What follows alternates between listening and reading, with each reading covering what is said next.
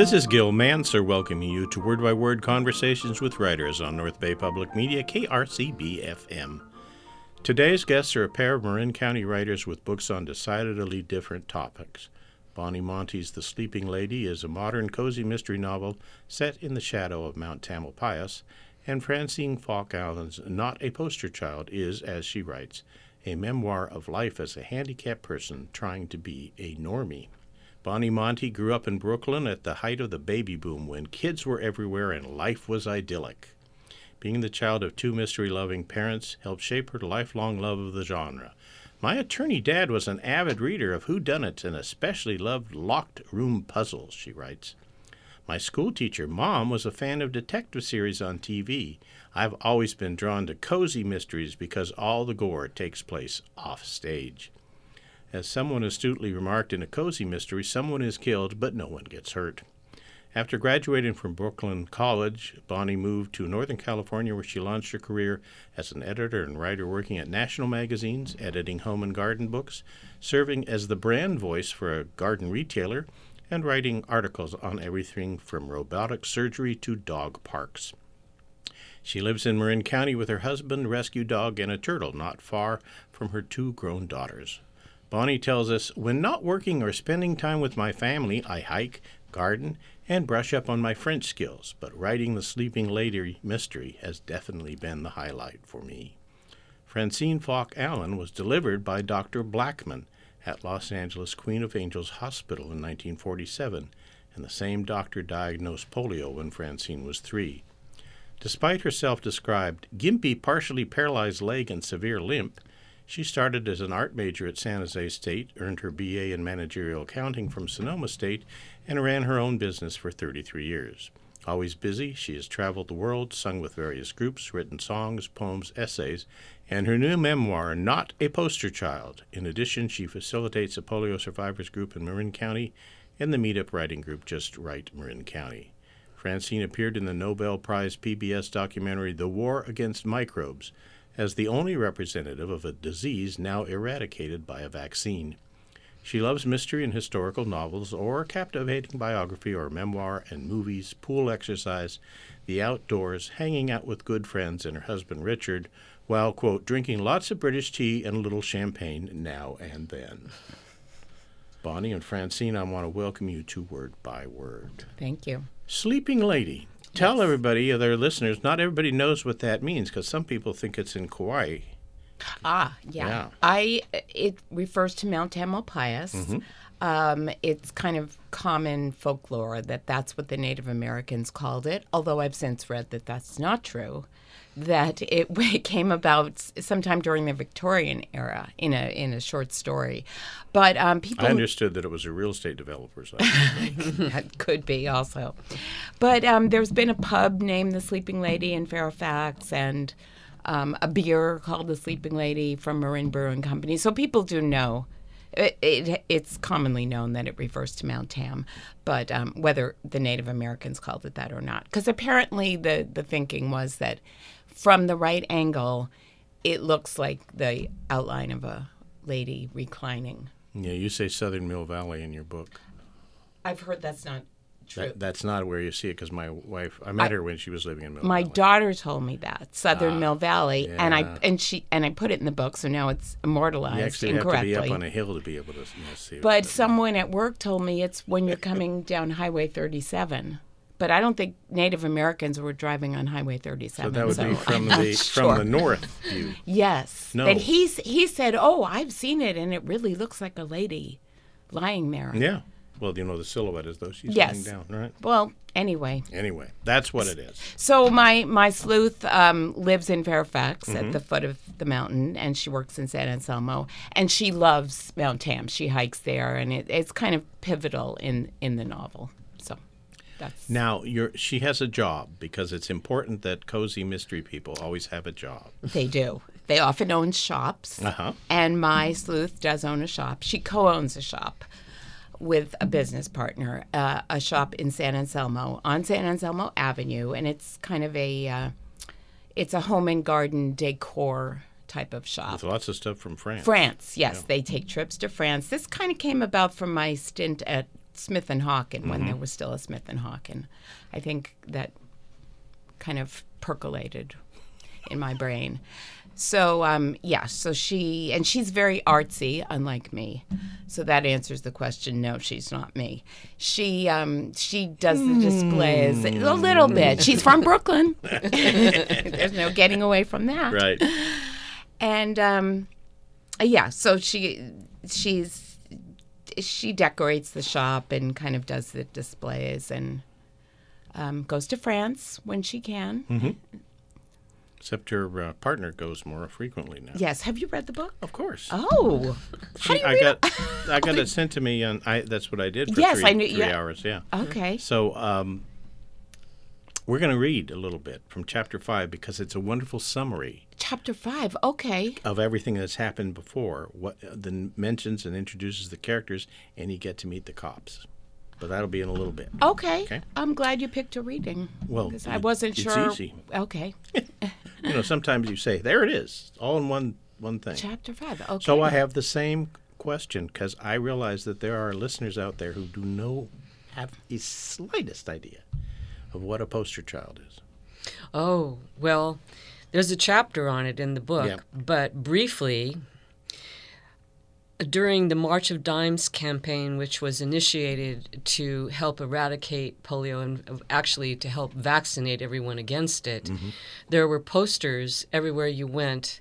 Um, in grocery stores, little placards that sat out near the cash registers, in gas stations, and the encouragement was um, to give just a dime and that would be helpful. That would be almost a dollar now. So there would be placards that actually you stuck the dimes into or there would be like a can that you Right. put your change into. And um, there were children um, that were photographed with their crutches and this and that on these placards, and that's where the the term poster child came from. And um, I actually was approached from time to time, and people would say to me, I saw your picture on the March of Dimes poster. And I thought that it was true. And I asked my mother, and she said, No, of course not. You're not on the March of Dimes poster. But what struck me at the tender age of five or six was that uh, people actually weren't looking at our faces. They saw that we were crippled kids. and I saw that my identity to many people was the crippled kid. Right. So, um, and there are a lot of other reasons why I consider myself not to be a poster child. Well, it's interesting because the cover of your book is a photograph of yourself at about what five is it? no, three. Three. Okay, Three. and you have three and a half. Yeah, your right leg in a um, supportive brace. Is that Yeah, what they were called? mhm. Yeah. Yeah. And of course, you have crutches and you're the whole nine yards. Speak. Uh, you probably don't remember this, but uh, we used to have. I remember hearing about polio in school because, in addition to coming in and handing out the little cards where you'd put ten or twenty, you know, dimes in it and then bring it back, um, you you take them out of your desk each week and put a dime in. Mm-hmm. And then they'd show us these. Uh, black and white photographs of all these kids in iron lungs. Mm-hmm. Now you didn't have to do that. I didn't. There were. I was in a, a rehabilitation facility that was considered to be a hospital. It was a hotel that had been transformed into a rehab facility by uh, Henry Kaiser, and. Um, there were kids that were in iron lungs, but not in the room that I was in. Right. I was in a room with. You want to read from the room that you were in? Oh yeah, I would like to do that. Yeah, okay. Okay. You you can find it, or I have it right here, and you can read it. Well, I have I have an In my excerpt- ward, each child was in a white crib. Is that the one? Um, that isn't where I was planning to start, But but, okay, could. whatever works. Okay, so um, I'll just talk about what the room was, and then. I'll read another portion from that era. Um, yes, there were between 20 and 40 of us in a room, a, a great big room that had been a ballroom, I believe, with tall windows, which we weren't allowed to get near. I think they kept them open so they didn't want us toddling out of them. But most of us couldn't really move around anyway unless we were slated to have uh, rehabilitation and be taught to walk again. So we were in all these cribs. and it was uh, the same day after day after day after day. And we had particular treatments. We had uh, wet, hot packs, wool blankets that they would place on us, and until they would get so cold and you couldn't move underneath them. Because they were heavy. Yeah, because they were very heavy, and uh, they smelled really strange. Uh, never have become used to the smell of hot wool, hot wet wool. Um, anyway, uh, this excerpt is uh, from my three-year-old perspective. We were allowed a few of our own toys, all of which were kept in a cloth bag that was tied to each of our beds. These were the only diversions we had, whether they were dolls, coloring books, storybooks, or stuffed animals. I'm sure there were no xylophones or other noisy toys, or there would have been a cacophony.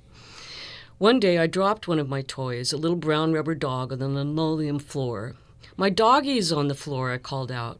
A nurse came quickly, partly to quiet the situation, and partly because she thought I might have a physical problem. Well, to me it was a problem, for sure. I pointed my index figure, uh, finger at the toy on the floor, and the nurse, who seemed large to me, especially since my mother was so small, bent and picked it up. But instead of giving it to me, she dropped it in a large white canvas bag hanging on the wall across from my bed. No, it's my toy. It's not to throw away, I said. It's mine. I dropped it on the floor. I wanted you to get it for me. It was impossible for me to get out of my high barred crib, but I thought she misunderstood and needed me to explain this to her. The powerful authority in her tight, crisp white uniform and pointy hat answered, No, you can't have it any more. Any toys dropped on the floor are put in that bag, and we give them to orphan children. And she walked away. That was that. I was stunned. This was, a, this was an alarming disappointment, and it felt unfair. I began to cry. This incident did teach me to never drop my playthings upon the floor, but I have to say, I cannot imagine a more pitiful group of little kids, though perhaps none of us were orphaned, than a ward full of children suffering from polio.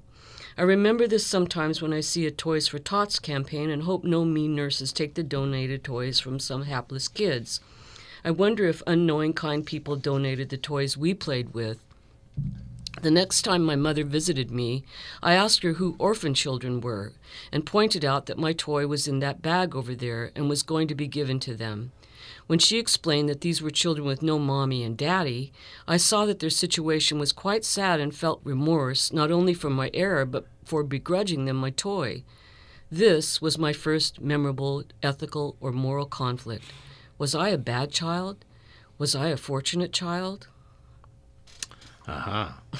Well, yes, on Sunday we had uh, an opportunity last Sunday to see uh, the Mister Rogers documentary called um, "Won't You Be My Neighbor," I and it was saw it too, you know yeah. a fundraiser for KRCB over at the Rialto, and so you just saw it too. And what you've outlined there are two maternal figures, both doing exactly the wrong thing with the cut child. right? Yeah. yeah. So, you know, we can learn as we go. The um, obviously that impacted you to today because when you sat down in the introduction, and the introduction of your uh, memoir is fabulous because it really lays out why you're doing what you're doing and the fact that you're doing it before you forget it. So, uh, which is an important part of a memoir. But you're quite detailed in your life. You have, you know, many. It it's, it goes on for quite a bit and gets into, you know, the nitty gritties. Yes. Yes, I which have- must, must have been a, an editorial decision on your part. Um, I had a lot more material. Really. and I do have a pretty detailed memory. Now, some of the conversations Well- I had to recreate, and they aren't necessarily verbatim, but they're real. They all happened. I didn't include anything in here that was uh, maybe this happened. Everything in there really happened. And uh, for some reason, it's sort of like song lyrics. Things just stick in my head. Conversations really stick for me. And um, so I had to my editor had me um, get into more detail with conversations, but uh, the descriptions of them were all in there. So we had to take out a lot of things that weren't directly related to disability in order to hone it down into m- more potent material. What kinds of things would or did we not see in the book then? Well, there were some things I thought were funny. Like I made a comparison later on in the book um, between myself and Michael Phelps Uh-huh. because um, we both have very long arms and, and love to do the butterfly stroke. Okay. Both so there the were pool. things like that Yeah, that got yeah. cut. That's funny. So when you were creating your characters, and a lot of your uh, novel is in dialogue. Mm-hmm. A lot, yes. So how did you come up with these? Because you didn't have your own memory to, to fall back on. Yeah, I felt like I had to know the characters first, and then the dialogue just came to me. Mm-hmm. And I tend to write more in dialogue. I had to go back and flesh out some scenes because mm-hmm. I was picturing them and I could hear what people were saying.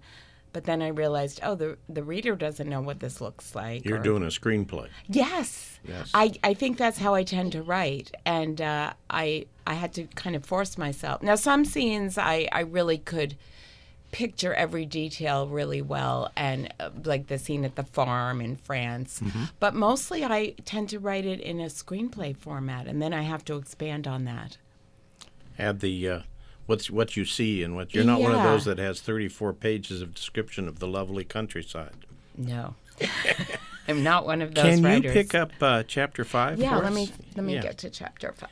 Now, the reason I'm selecting that particular because it's a little far in the book, but because um, she's explaining what happened to her husband and um, to the policeman, Oh yeah. you got an overview, you know, and that's a wonderful thing in mysteries. You always have to, you can't, you know, just come to the dot dot dot. You have to have a. Oh, by the way, it could be this, right, or that happened, and so this is what. So should to- I read just uh, Well- a few scenes, or and should I read one scene, or you stop me wherever you? Let me pull it up.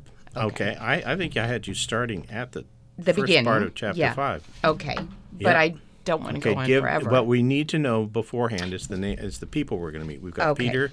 Peter is Rae, uh, well. Rae is my sleuth. She's the shop owner, Right. With her partner Thalia, R-A-E. R-A-E. R-A-E. Right. and her husband is Peter. And uh, I guess it's not really giving away anything to say that Thalia has been murdered. Well, you're going to find that in Yes, here too. so you need I- to know who Luke is too. Oh, Luke's in here too. Okay, 'cause he Luke calls is on the phone. He Luke is Thalia's half brother, and he's in town from France. He Right. lives in France. Okay, that's enough. Okay. Good. well, so what we want to do is get up to when the cops come in the room. Okay. And sorry for your loss and all that. Uh, let Okay. me just. So that's page and a half. Oh, okay, perfect. Not too long. I lay on the couch feeling numb. I had no tears left, just anger and guilt. So strong, my chest felt like it would explode. How could I have let Thalia go off alone? Peter sat down and put his arm around me. Why don't you just what sorry. Why don't you try going to bed? You've been up all night. I'll wake you when the detectives get here. No, I'm okay, I answered unconvincingly. He stroked my hair. You should have called me last night. I can't believe you drove yourself home after what happened. That was the third or fourth time he'd said that since I'd walked in the door and awakened him to share the news. But I hadn't wanted to call anyone, not even Peter. By the time the police had finished grilling me, all I wanted to do was get in my car and go home. The phone rang. It was Luke, sounding distraught. I'm so sorry you had to be the one to find her, he said. He dismissed my regrets at letting Thalia go to the park alone. Why, why wouldn't she go alone? he asked. She was probably on her way to meet Etienne. So you know about their relationship? I was surprised. Thalia told you? He hesitated. No, I just kind of figured it out. It was rather obvious after seeing them together at the party. And Thalia spent a long time getting ready to go out last night, so I just assumed. I didn't mention the affair to the police, since that has nothing to do with her getting mugged by some stranger. It was not a mugging, I said forcefully. I told Luke about the blackmail notes, Thalia's suspicions of Marcel, and her reason for going to the park. He was disbelieving at first, but came around when I told him I'd actually seen the notes. He urged me to tell the police, which I certainly planned to do. Jasper gave a sharp bark as the doorbell rang, and I ended the call with Luke. Peter answered the door, then came into the living room accompanied by two men. One tall and blond with broad shoulders, probably in his mid 30s. The second man, who was more portly and looked to be in his mid 50s, introduced himself in a gentle voice. Mrs. Sullivan, I'm, de- I'm Detective Hernandez, and this is my partner, Detective Warren. We're with the San Francisco Police Department. I nodded. I know you discovered the body last night. We need to ask you a few questions. Of course. As Peter and I sat down on the couch, I motioned for them to sit in the two chairs that faced us. Detective Warren took out a notebook and a pen. Thalia Holcomb was your business partner? Detective Hernandez began. Yes, and my friend. I'm very sorry for your loss. I wondered how often he had to say that to the bereaved. He managed to sound sincere. Maybe he really was sorry, I thought.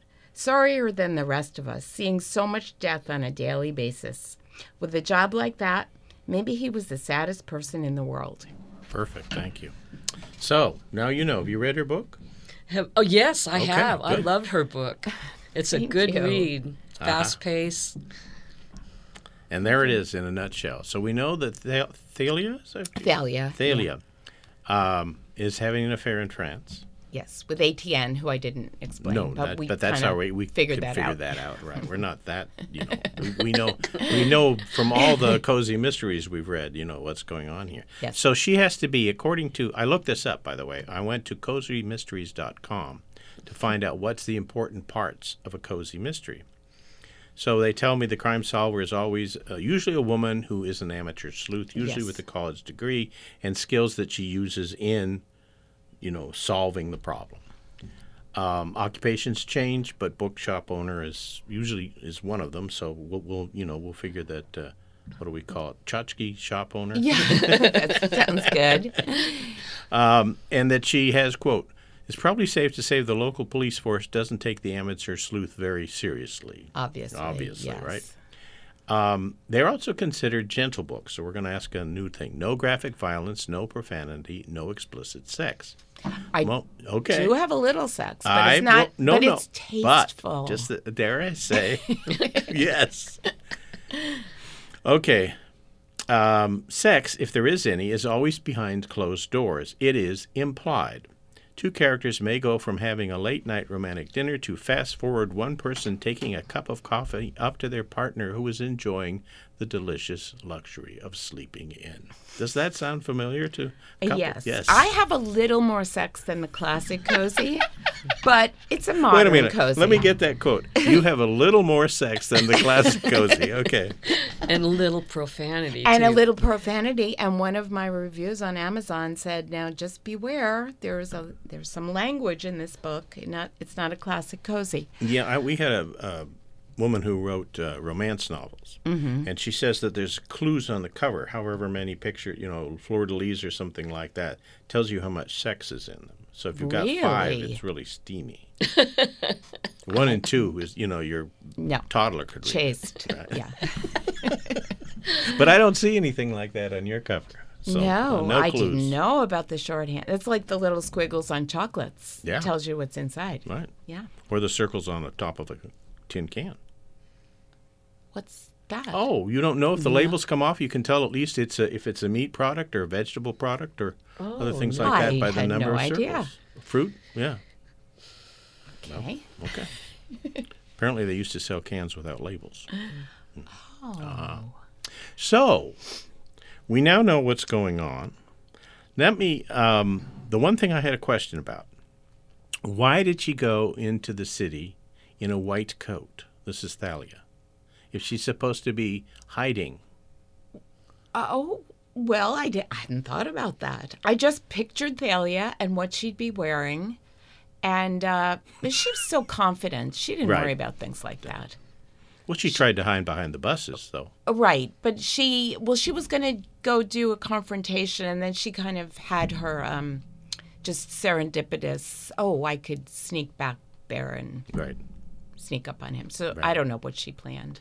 So how did you lay out the plot? Did this Oh idea come my to gosh, you? Okay, it took yeah, yeah, forever. Does it? Yes, Yeah. that was not easy. I had post-its and I had outlines and I had I've heard writers speak about not writing with outlines and I don't know how they do it. Mystery writers. Post-it notes. That's what I use. Yeah, I use post-it notes, but that they just let the story take them wherever it's going to go, and I can't, I can't do that. So I, uh, um, I knew who committed the crime, why, and I knew pretty much the ending. But then to get to the middle, where this person is, is I mean, she's not a detective, so she can't just question everyone, and she can't. She has no forensics. She's not at the autopsy. She's she has nothing. Mm-hmm. So it was not easy. Right. Pacing that. Well, and- of course, that's what makes it more real. You Yeah. know, all these people who just happen to walk in, you know, or Hercule Poirot would be sitting around the corner when this important conversation, or happen to see the note that somebody, you know, the bellboy is delivering to somebody else. Come on.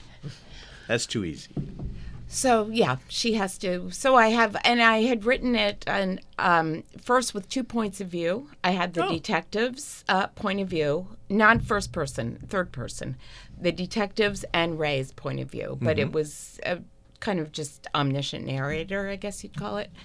And because the detectives could give the reader the information about who was where and other things they found out, but then um, then I got rid of that and just made it all from Ray, and that's when I put it in first person. Right. Well, the re- the advantage to that is that the reader um, wants to solve them. Yes, of course. And so you've got to give the clues along the way. You've got to play fair with the reader. That's just a oh yes. By the way, the man you've never seen before. Right. and that can happen in a police procedural Yes. where you don't know this person just shows up at the end. The police are tracking down an unknown person. But in a cozy, no, No. it has to be one There's of the rules. characters. Yes, There's our. Now, Francine, you had uh, an entirely different issue because you have basically a chronological outline already Mm-hmm. set in your mind. So, was that difficult to, to stick to, or did you want to jump ahead and Well, back and forth? Or? Actually, originally, well, originally I didn't set out intending to write a book. I just wanted to get down my early memories of having had polio. But I thought it would be an essay, and it turned out to be about four chapters just for the early part. And I thought, well, I think I'll just keep going and write write a book about what it's like to be disabled. But my perspective at that time was there's so many different issues I could address. I could address career, I could address relationships, I could address social things. And so every chapter was about a different, uh, you know, issue, basically. And um, I thought it worked all right, but the first few people that read it, uh, many of them didn't have a problem with that, but a couple of them said that it was confusing to them because I would uh, come back to childhood in a in a later chapter, talking. flashback. Yeah, Right. well, yeah, flashbacks and flash forwards too, so that I could bring my adult perspective to what it was like to be a um, you know a child, because a child doesn't necessarily have the vocabulary to describe what they're feeling and thinking. They they put it in more simplistic terms. And looking back on things later, I could see how my mother interacted with me, you know, from the perspective of a woman, not just the perspective of a child. So, at some point. I realized after uh, talking with a couple of editors that I needed to reorganize it, and I did. I I made a great effort to put it more chronological, so that even though there would be uh, excerpts, uh, sections of different um, chapters where I would be looking forward or back, um, it basically followed, you know, childhood through the events. Old age, which I consider myself to be now. And um, yes, yes. So it became more chronological. And I did have help moving things around with my editor, too. My editor is really brilliant. I really appreciate how she helped me to decide what to leave out because I had plenty of material. Plenty of material. Yeah. Another whole book. Right? What's that? Another whole book. Yeah. Right. Well, I found it um, interesting, and let me. We're going to have to take a break right now, but that's just the way things happen around here. Uh, but I did find it interesting and fun to read in in an, an enjoyable fashion. You could write in the sequence of events, but from both a child and adult perspective, and so you did that quite well. Thank you. Yes. I- You are listening to Word by Word conversations with writers on North Bay Public Media KRCB FM. Today's guests are a pair of Marin County writers with books on decidedly different topics. Bonnie Monte's The Sleeping Lady is a modern cozy mystery novel set in the shadow of Mount Tamalpais, and Francine Falk Allen's Not a Poster Child is, as she writes, a memoir of life as a handicapped person trying to be a normie. N O R M I E, meaning normal, right? exactly. Right. Okay. So let's get back. We were talking about how you were using your chronological approach based on advice from your editor, and and that helped the book flow, or Yes. because it certainly does now. So, what other challenges did you have writing? I mean, obviously. The, the one everyone who does a memoir has. Should I include those people who weren't that nice? Yes, yes, there was that. And there was also um, the very first draft was, of course, rough. Um, we call them, to be nice, crummy first drafts. And uh, someone. But you need them. You need you do, yes. yes. So uh, some the first person who read it is a person who's done about 250 book reviews. She just happens to be a friend, and she cautioned me about my attitude because I was a little more angry in some places. Snarky? Yeah, yeah, and um, that I needed to be careful or people would feel blamed. So I went back and really cleaned it up as far as that goes, you know, and I realized that I was just getting my own stuff out when I wrote that. But there were people who uh, did not serve me well, both as a child and as an adult. And if they did anything mean, I changed their name, and uh, I didn't necessarily try to completely mask their identity. And I, I figured that most of these people are never going to read it anyway. And if they do, they may see themselves and they can do what they like with it. You know, if it was something really mean. And the things that were that happened that I thought were mean as an adult, people that I uh, know now, I just didn't include them because I knew that no matter what I did, they'd know who it was Yeah. because the story wouldn't be clear unless I quoted them, and uh, so they'd know. And I didn't want to do that, so I just left those things out. There was plenty of material. Right.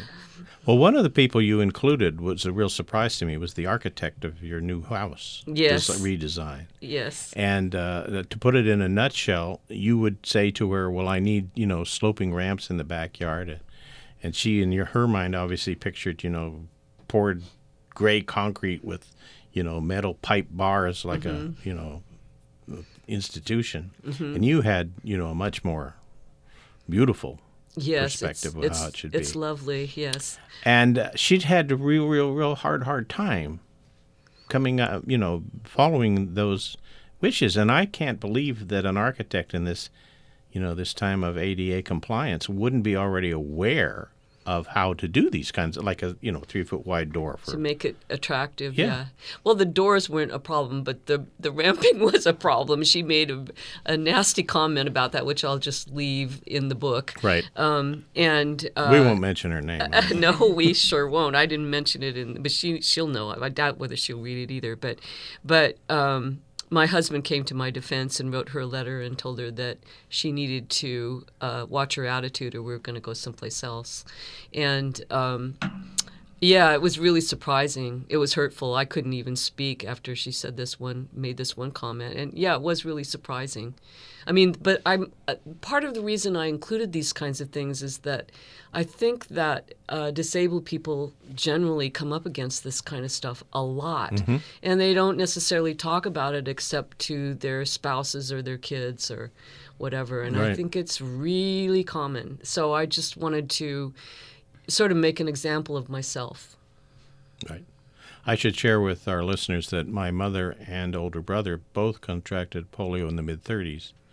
And uh, my mother's leg was inch and a half or two inches shorter, her right leg, and she wore cowboy boots with special high, he- you know, heels on them to compensate for that. She was also very short, like you know, your mom, and um, So she wore her hair up in this braided thing. I don't know what you construction on top of her head. lots of, you know, um, hairpins to keep it so we could find her in the grocery store. So, so she she was an interesting lady, and she just you know. But my dad, after she'd passed, was sitting and talking with me, and he was started crying, and how he says, "I remember how she used to be before the polio. She was so beautiful." And she was a dancer and singer on the stage, and yeah, it really changed. So her. she had it when she was older. She then. had it when she was a mother. She was so this would have been when my brother was three, so they'd been married four years. So, yeah, she was in mid 20s Mm-hmm. Yeah, apparently they caught it on the train coming across the country. You know, one of the old old Pullman car kind of things, and. Um, that was the other thing about the posters, as I remember. You know, don't share drinking glasses. You were going to get tuberculosis or, you know, what they call it, uh, infantile paralysis, which is Mm-hmm. Yeah, polio yeah. uh, and uh, all kinds of horrible diseases if you you know used one of those ladles from a, a well. Uh huh. Yeah, different time. Although not bad advice now, but we don't need plastic cups to throw away Yeah. fill up things, or plastic straws for that matter. so, did you have things in your book that you had to take out because you thought about thought better about it? Uh, This is Bonnie I'm talking I, uh, as I said, I took out the whole interaction between the detectives Right. from their point of view because uh, someone who read it, who I trust, said you should have Rae just drive the action. Get rid of this second point of view. But I do love my detectives. I want to bring them back in another book. Mm-hmm. Well, isn't that the whole the other thing in, in cozy mysteries? You have to have a series. Yes. as and as I've said at my book launch and yeah, is that you have this amateur sleuth who owns a shop or keeps bees or something and keeps finding bodies everywhere. But no one seems to have a problem with that. Readers love that. Have you ever seen Midsomer Murders on TV? Talk about that's supposed to be the mo- deadliest county How in is there England. anyone left? That's right. the- They walk into the town and say, "Boom," hmm, and all, one guy's dead, and then two and three and four and five. Oh yes, gosh, it's awful. They're all just Yeah, yeah, and- picked off. Agatha Christie was the same way. You know, There are always Hercule would show up, or or Miss Marple, and oh my, let's bury some things in the garden and put little you know shells on top of. Oh gosh, yeah. Oh well, we love it, don't we? We really do. So, So, so that was had pretty much the only thing you I had took out. feedback from your readers already? people really like the book. There's they think it's entertaining. It's a quick read. I hear that a lot. Yeah, Um, it is. It moves right along. A- and uh, I've already gotten a few corrections. I had something wrong with the military time. I Oh. translated that wrong, Yeah. and uh, two people have told me that so far. And I guess the the proofreader didn't catch that. Americans don't. We're Americans. We don't know. She's American, the proofreader. So, not her fault. The first uh, um, 007 James Bond book came out, and Ian Fleming got somebody coming back who told him that that the Beretta did not come in that caliber. Ah, okay. To which he wrote back, "Well, the one I had was." so you know they'll they'll they'll look for little you know nitpicky kinds of things. But I've gotten good feedback. Yeah, Good. and people are having fun with it. Do they enjoy the main character? Yes, people have. Do they hate uh, the, her partner like they're supposed to? Oh, Thalia. Um, well, I remember it when I was in a writing group and I was just kind of starting with the book. Someone told me they hated both of them, Rae and Thalia. But Rae has gotten more likable as I've Since revised. that original Yes. version. Ah. Yes, she was very mousy at the beginning. Mousy. She was, yeah, but you know, it that's really not no, Brooklyn. not No, good. no. it's not Brooklyn. and it's not what you want in your sleuth. You want Right. dynamic, take charge. Well, not pushy because No. no, no, No. that's not a, that's No, not good. There are But a lot of constraints. Perfect. She's perfect. perfect. She's perfect. knitting all the way, right? Yeah. No. But um, I forgot. What I Do was gonna any say. people really pay forty eight dollars for one candle? I've seen them. Those uh, those fig candles, Fig candles. fig scented candle. I there's a Does it smell like a ripe fig? I, I think there's that French brand Diptyque. Are they French? I don't know. I've seen candles in Corte Madera that are like forty-eight dollars or even sixty dollars. yeah. They better last a long time. years. Well, the reality is, is of course, these neither the none of the people in here need to work because they all have money everywhere and can Yeah. run in and out of the city at the drop of a hat, and you know, in their Bentleys and who knows what. Yeah. Right. I live in San Rafael. It's not that way. Okay. well, no, I'm talking about your your book. Yes, Yes, but, but- Those because a lot of Those people have that impression of Marin. And I keep that saying, was, I live uh, in San Rafael. the Marin hot tubs. You remember that was our Oh yeah, and peacock President feathers. Bush and peacock feathers. Yeah. Yes. Yeah, well, we had peacock feathers when we lived there. So. um, but we picked them up off the ground down in Southern California. We went and visited uh, people who lived with wild peacocks running around Oh, my neighbor. in the middle of the night. They're loud. Oh, they're They're very loud. Yeah. Anyway, so what about feedback on Poster Child? Have you? Well, I have some advanced reviews. It doesn't come out until August 7th. So, Okay. So most people have not read it yet, but um, I got a couple of surprising reviews. I mean, I really wasn't prepared for getting a Kirkus star, which is Mm-hmm. only given to 10% of the books they review. And Did you I, put that on the back? uh, it's going to be on the actual uh, on the uh, On across the front. top Cool. of the Yeah. cover, and they said it was bold, charming, and inspirational.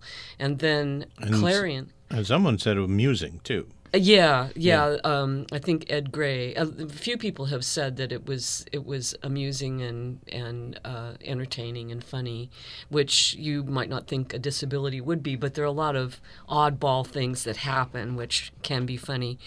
And then uh, Clarion um, said it was unput downable, Unput downable. and they gave me five out of five. Well, so you know, I'm not used to tooting my own horn. yeah, I started it at happy about, that.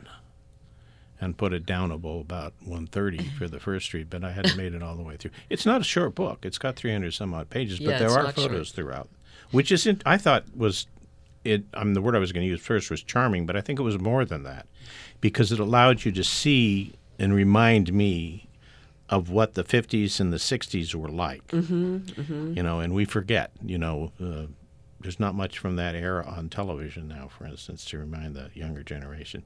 It'll be, I'll be, we'll have to talk later and see uh, how this is, what group is reading your book. What, are they, you know, categorized of, somehow? Because I've seen predictions of how it will, you know, be, you know, some so and so group or this and such group or that and such age will love it. Well, I'm guessing, first of all, the demographic of people who buy books is older women for the most part. And but I've had older guys who have read it that really like it. So um, I think that people who have any recollection of that time frame of the 50s, 60s, 70s, 80s will enjoy it from that perspective. But I think also younger people who have parents who are starting to face disabilities will also appreciate it because everybody tends to have almost everybody tends to have some kind of physical problem as they age Right. and it, it i feel that it's a book that helps you to understand what that's like it's not just a historical perspective Yeah, as I told you, my brother had polio when he was three, and he Mm-hmm. then got the post polio syndrome in his 70s. And um, eventually was part of the problem why he stopped, couldn't breathe anymore when he mm, yes passed on. But uh, it comes and hits you both where you had previously been, you know, affected, and other parts, muscle groups that you were not yes, affected. Yes, Yeah. it's my my uh, manifestation of it is generally fatigue more than anything Mm-hmm, else, and there is some pain, but the fatigue is the most you know confrontational because you can't do as much as you used to. Right. And polio people tend to be type A overcompensating. We were partly encouraged to try to be the same as everybody else Only more so. do as much. You had to do more. That was another reason I chose not a poster child because um, these posters always pictured cute young kids who were bravely and happily doing things that other people were doing. And uh, a lot of polio kids were told, well, you can do it, you just have to try harder than everyone else. And um, there are other reasons, you know, uh, that parents would encourage that. I know my mother was concerned that I might not work or that I might not get married because of it, and, uh, you know, really wanted me to go to college so that I wouldn't live with her the rest of my life. It Aha. became apparent to me that that was part of what her motivation was. She was afraid I wouldn't move out. Well, one of the interesting things, the side thing, as a parent, is you read, you know, what your parents did to, I guess, confront the issue, like you know, getting the other apartment close to the hospital and yes. stuff like that. Yes. So, and um, that's something that most of us don't think about unless you know the time comes up where, you know, all of a sudden we need to be an expert about some particular you know disease or, Mm-hmm. or disability, and um, then we know way more than we thought we'd ever need to know. Mm-hmm. Right. Your characters are, would you call them Marinites? Uh, well, Is that fair? Thalia definitely is, Okay. and um, Peter probably is Rae's husband because he's he's a little he's a little entitled, a little full of himself. um, I don't think Rae is. I think she loves Marin for the natural beauty. She grew up in Brooklyn. She always wanted a, a, a garden, and um, she grew up in an apartment, as did I. And um, she well I, I find there are two kinds of marinites there are the people who just love it for the natural beauty they they hike and they want to live somewhere unspoiled and undeveloped and then there's what many people think of as marinites of snooty privileged Drive too fast. drive too yes drive their bmws too Always fast. BMW. It's a, or Mercedes. yeah, Yes. Yeah. um But have you noticed Audis have been appearing too? Yeah. oh That one section where, you know, the speed limit is 70 and nobody knows it. you know what I'm talking about. Yes, Yeah. yes, yes. Right. So, So- yeah, so I think I think a lot of them are Marinites, but um, Rae is just herself. She's her own person. It's interesting when I was reading the book and, and people were going, you know, this is uh, right around the murder. And they're running back and forth to San Francisco, or they're running over here to there, or they're running to there. And I'm saying, wait a minute, how long would that take from, you know, San Anselmo? What, what exactly, how much timeline are we, you know, I'm thinking it out ahead. And then I read your book, and you're you're bopping down to San Jose to go to the, the therapy session, and then up to San Francisco to use a pool, and et cetera, et cetera, et cetera, when you were living down in San Mateo area. So, I guess we just do that, and you you know, Yes. yeah, we're on the highway too much. A friend of mine once said, um, uh, "What we do in the Bay Area is drive around the bay and talk about it." That's right. That's right. Yeah. Well, and I I did it too. I did it in L.A. much more than I do up here. But, Yeah, because L.A. is a very big county. Yeah. Certainly is. Yeah. What part of Marin County inspires you the most? I love Fairfax. I do adore the neighborhood I'm in in San Rafael because I love my neighbors. And it's a very close knit community. But I think if I had unlimited choices and uh, I didn't have to do a commute into San Francisco, which I don't, I would live in Fairfax. I just like the the feeling there. Um, yeah, that The small town me. And feel? West Marin is West of course gorgeous. well, see, but you were talking about the two rural. Marins, and That's that's, West too Marin is definitely a the, Yeah. yeah back to nature kind of. Yeah. Don't don't bother me. I'll take the sign down from the Forest Yeah, I mean, sort I'd love to have yeah. chickens, and I could have chickens where I am now, except my dog would eat them. Nah, But probably not be good. no, but um, I'd say Fairfax is a nice compromise. It's almost West Marin. It's Mm-hmm. the last town before you get into West Marin, but it's it's cosmopolitan enough. Right. So, do you consider yourself a Marinite or a Forestvillean or a, or oh, I consider myself a Marinite. Yuba City? Um, uh, you know, I I couldn't wait to get out of Yuba City. I um, I Tell people where Yuba City is because most do not know. It's north of Sacramento. It's about 45 or 50 miles north of Sacramento, depending on whether you're at the outskirts or inward. And um, I lived there until I was 18. I uh, I focused myself in high school on uh, getting a college scholarship so that I could get out of town. That was my intention. And um, it's a nice place to grow up because everybody knows everybody. And when I was there, this isn't true anymore, but no one locked their doors, so that was you know that was nice. But Now they're trying to keep the bears out. but um, I moved to Marin County. Uh, well, I moved to Sonoma County first. I lived in Sonoma County for I don't know. 10 or 15 years. And I moved to Marin because I was taking voice lessons in Oakland and I was involved in uh, spiritual group meditation and singing in San Rafael. So I moved to San Rafael so I could be close to those two things.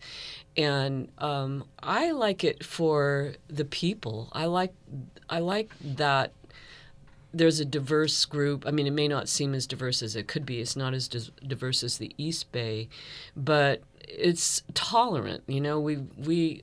I mean, there are a lot of liberals. We certainly vote on the blue side of things, and there's a certain comfort in that for me mm-hmm. that I don't run into people that are highly prejudiced, and there's music and a little bit of good food, not as good as it could be. so San Francisco's better for that. But I have a lot of good friends in Marin, mm-hmm. so I like that. I like I like it for the depth of friendship and for the beauty. I needed to live someplace that was level, and it took us two years to find a home in Marin County that didn't have. I notice you're not in Mill. Valley. No, no, we're not. We're not, and not in the hills of Fairfax either. I had lived out there, so but I needed a pool for exercise, so it took a long time to find a place like that. But I love our neighborhood. Our neighbors are wonderful. We have Iranians and lesbians and just everybody, you know, on our street. Cool. And you live in San Rafael. Yes, it's actually unincorporated, so Ah, the the, address county. is San Rafael, Yeah. but I'm in the county. I live right near the Civic Center, Oh yeah. and uh, I, I love my neighbor. I have great neighbors. In fact, I'm going to a neighbor's house tonight, and then we're going to walk over and watch fireworks at Cool. the county That'd fair. be cool. Yeah. And um, You don't even have to just sit in the backyard. yeah, Yeah. I heard the Beach Boys Sunday night in my backyard. Yeah. Well, they sounded can't, good. can't beat that. Besides, they've made the the uh, top of the the building back to its original blue again. So, I saw that they were working on the Yeah, building. yeah. Yeah, well, you know, when did they build that? Sixty something. Six, in the '60s. Yeah, right. Yeah, Needs a little up care, you know, care and update. yeah. Um, So Marinites, right? And all the But- goodnesses but so that. diverse. I Yeah. mean, uh, despite the stereotype of white, rich, it's very diverse. Uh, My block is so diverse, and uh, yeah, yeah, Marin's much more down to earth than people think it is. Cool, cool. It's very interesting. I'm going to use a quote from you at the end of this, and you'll be surprised what I picked. But it ties right into what you said about your neighbors and what you'd like here. You are listening to Word by Word Conversation with Writers on North Bay Public Media, KRCB FM. Today's guests are a pair of Marin County writers with books on decidedly different topics. As we heard, Bonnie Monte's Sleeping Lady is a modern, cozy mystery novel set in the shadow of Mount Tamalpais with characters we immediately identify with. And Francine Falk Allen's Not a Poster Child, which, as she writes, is a memoir of life as a handicapped person trying to be a normie, is also the memoir of a person you really want to know. The studio engineer for today's broadcast is our station manager, Sean Knight. Our radio coordinator is Wendy Nicholson, our podcast archivist, Mark Prell, and I am your host, Gil Mansergh. We invite you to join us for the next Word by Word broadcast from 4 to 5 Sunday, August 12th, when our guest will be Edgar Cantero with his This Body's Not Big Enough for Both of Us, the comedic noir novel about two private eyes, one a man and one a woman, who share the same androgynous body. In closing, here's a reflection from Francine Falk Allen's memoir, Not a Poster Child, about her life might have been if she did not have a polio induced disability. Can I have you read this? Oh, sure. Okay. For starters, aside from the good things I missed out on, I might have chosen a more superficial life, a life that did not include the richness of experience I now sought out as a result of being physically odd.